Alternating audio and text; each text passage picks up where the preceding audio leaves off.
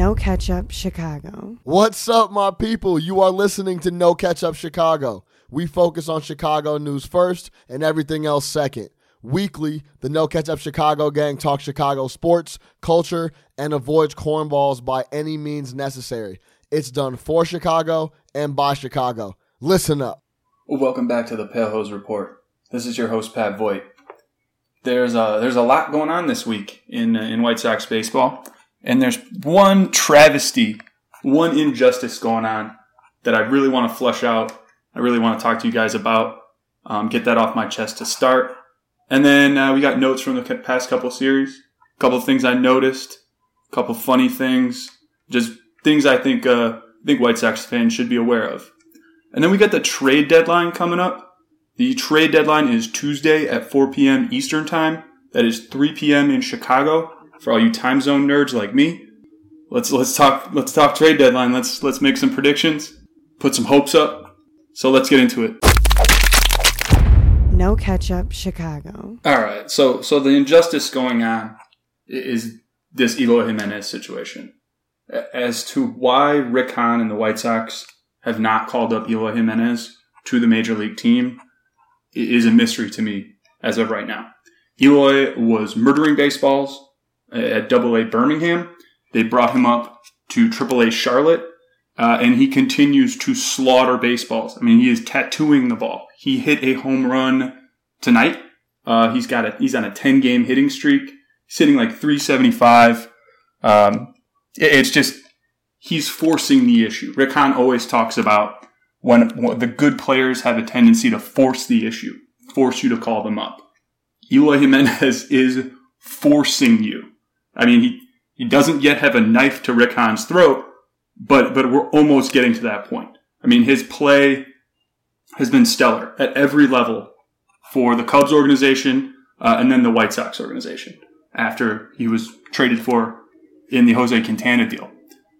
And I, hear so so the people who say keep him in the minors are stating that if you keep Eloy Jimenez in the minors until April 15th, 2019, then you get an extra year of arbitration.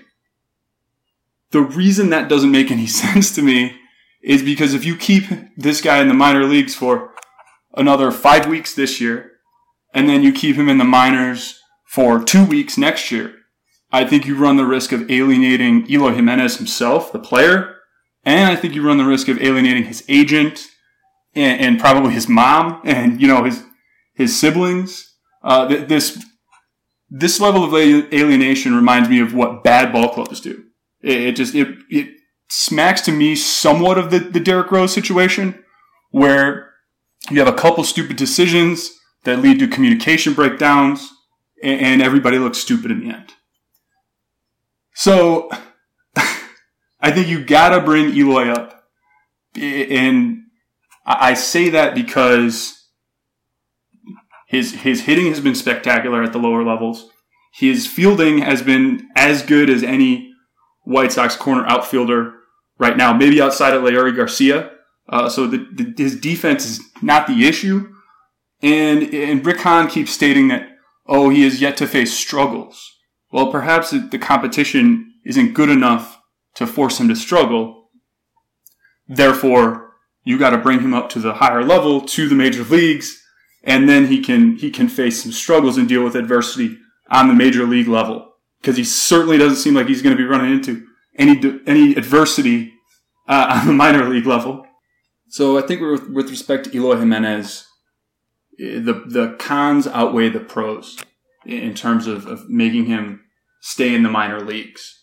Um, and you're you're alienating your fan base as well. Everybody going to to Guaranteed Rate Field wants to see Eloy Jimenez. There's not some not nobody's going there saying, "Oh man, I you know I really came out here today for Nicky Delmonico." I mean, we love Nicky, but Eloy Jimenez is is the future. Uh, we got to see him. And you got so many young guys in, in the White Sox organization. If you start messing around with Eloy Jimenez right now, what kind of message is that sending to your younger players already in the pipeline who are, are saying, oh, well, are they gonna, are they to force me to wait an extra two months when I'm ready to go? Or are they to pull me up to the majors? Uh, I, I think with all things said, I think you gotta have Eloy Jimenez on the White Sox roster by August 15th, or you risk, you risk alienating all those different parties, and, and nobody wants to see that. Um, so let's get Eloy to Chicago. Uh, you know he'll be welcomed. People, people in this town, I mean, I, I don't want to say the Frank Thomas words, but he kind of looks a little like Frank Thomas when, uh, when you see somebody hitting with that kind of power and with that average. Uh, so everybody wants to see this kid. Bring him up.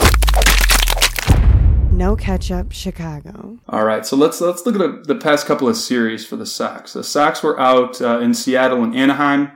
Uh, in Anaheim, they had a I've never seen this before, uh, but they had a bee delay toward the end of one of the games in Anaheim. The, toward the end of the day game in Anaheim.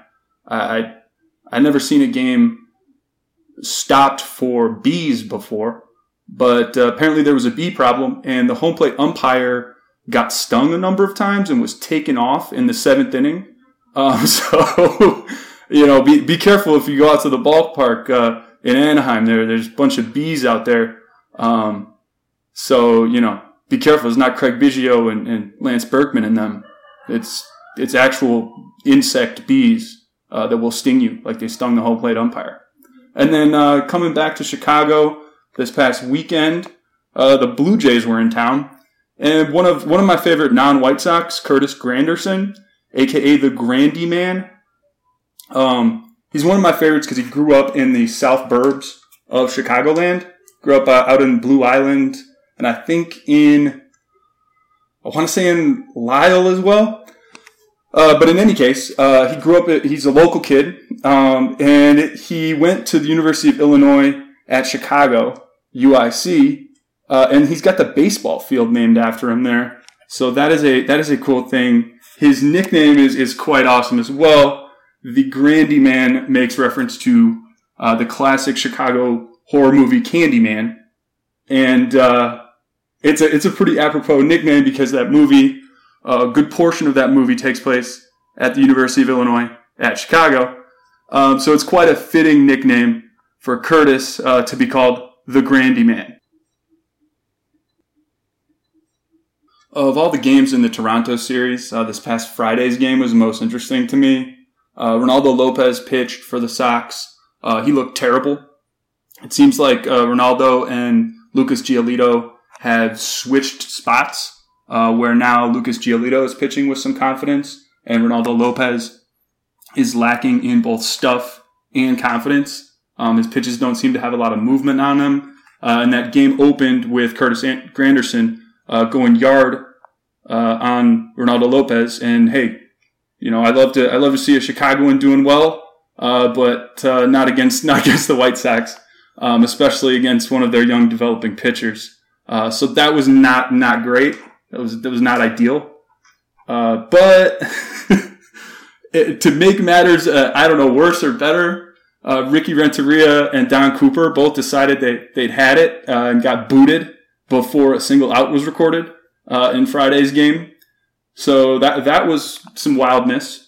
And then there was uh, Tim Anderson versus Marcus Stroman, the beef that originates back to last summer, to last August uh, where Tim started screaming at Marcus Stroman, and I think rightfully so. Uh, Marcus Stroman is is a pretty big douchebag. Uh, I'm not a big fan. He he's constantly hot dogging on the mound. He loves to try to quick pitch hitters, uh, and Tim took special exception with that last August. Uh, and of course, Tim went 0 for 4 against him on Friday night. I hate to see that. And, and Stroman on the on their fourth on, on Anderson's fourth plate appearance was was like he he struck him out and was like dancing around on the mound. It, it, fuck that guy. You know, fuck you, Marcus Stroman. You're a piece of shit. Like I, I hope he I hope Stroman gets traded or, or stays at least in in the AL. Um, if he does get traded, preferably I'd like to see him come to an AL Central team, not the White Sox, because uh, I want to see more Tim Anderson, Marcus Stroman. I want to see more Marcus Stroman versus the White Sox. I would love nothing more than to see Marcus Stroman get his dick kicked right in by the White Sox. That would that would really just that would make my month. Um, so, but I think that's coming. I think with the amount of talent coming up, uh, that that's going to happen. And uh, let's talk. Every time I see Kendrys Morales, he's the DH for Toronto. I always think like, who gave the Michelin Man a bat and some batting gloves? Because that guy always looks like he's just popped out of the tire ad and then it came and you know whacked some baseballs.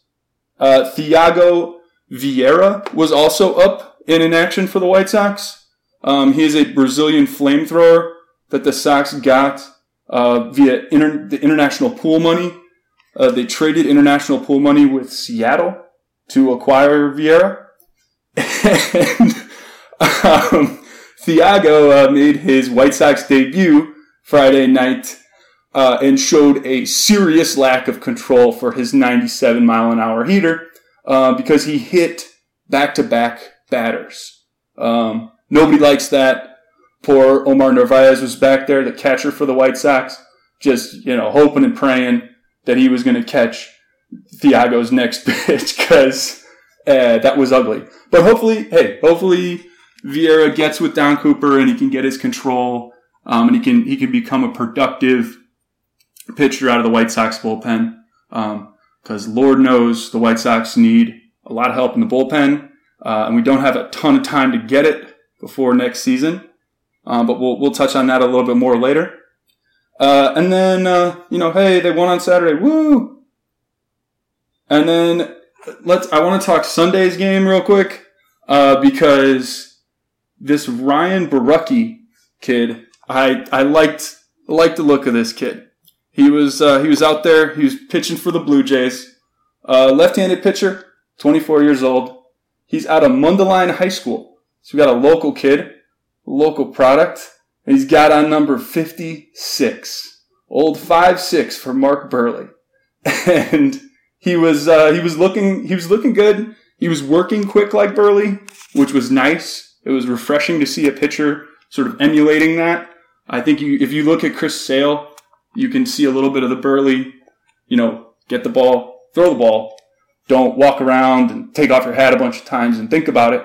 Just get up there, receive the ball, pitch the ball. Uh, so it's good to see somebody out there, you know, molding themselves after after Mark Buehrle, especially a Chicago kid. Big ups to him. Uh, also, big ups to Hawk, Tom Paciorek, aka Wimpy, uh, and Steve Stone, just uh, sitting in the classics booth I uh, I liked that, and that that was good. And Omar Narvaez was really hot. Um, and speaking of hot, if you uh, if you watched until the painful end, the bitter end of Sunday's game, you got a real treat.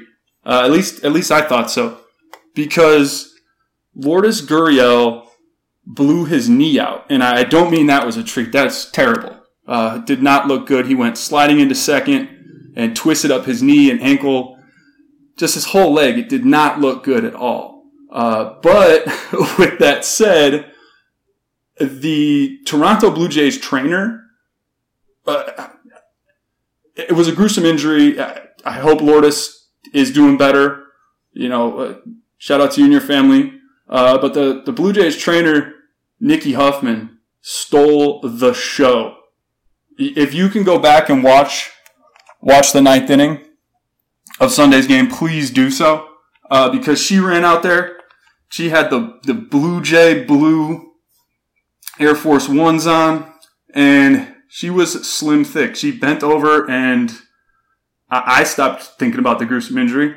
Um, and I, uh, I hate to be so un- uncouth there, but you know, it is what it is. Uh, she's a, she's a very good looking trainer. Uh, so, so look out for Nikki Huffman, uh, off the Blue Jays. You know, training up, uh, training up athletes somewhere in a city near you. Um, so I know that I know the White Sox fans here. Um, will have to get out to the Blue Jays game next year to, uh, you know, holler at it real quick. No catch up, Chicago. All right, let's talk White Sox and trades. Uh, it's not as good as last year, uh, but the White Sox did trade Joaquin Soria to the Brewers um, earlier this past week for uh, Kodi Medeiros, um, who is a Brewers double A prospect. He's a 22 year old left handed pitcher. Um, he, he sounds good. He seems like he's going to be part of the bullpen of the future. They also got Wilber Perez, a 20 year old right hander, out of uh, out of the Brewers organization, but he's with the, the Dominican Summer League Brewers, so he's a long way away. Uh, hopefully he does well. You know, all, all the power to him. Uh, and then they traded some international pool money. I believe a million and a half dollars of their international pool money was traded to get Caleb Ferrara. Uh, Ferrara, I believe, is the proper way to pronounce his name. He's a 25 year old left handed pitcher from the Yankees system, AAA Scranton Wilkes-Barre. So that's where they got him from. Looks good. I mean, he's another left handed pitcher. Um, so it seems like he and Medeiros will be part of the, the bullpen of the future um, as left handed arms coming out of the bullpen. A couple moves I'd like to see uh, between now and Tuesday at 3 p.m. Chicago time. I'd like, I'd really love to see Leury Garcia go somewhere where he can compete for a championship. I, I really like his game, and, and, I think he's kind of wasting some of his prime here with the White Sox. And and I'd like to see the White Sox open up a slot in the outfield um, to see what they got in Eloy, uh, Eloy Jimenez. Possibly open up a, a spot for Charlie Tilson to get him up back with the big league club and make a determination on on his skill set going forward. So I'd love to see Leury end up with somebody like the Yankees. Um, not that I like the Yankees particularly, but Aaron Judge just went down with an injury. They need an outfielder. I think Leury would be a good fill-in for Judge for the next eight or so weeks, uh, and then I think he would be an excellent fourth outfielder on a playoff ball club. The last thing I got to say is please do not move Avi Garcia. We have not seen we've not seen prime peak Avi Garcia yet. Let's wait on that. You can always move him in the offseason or at the 2019 trade deadline.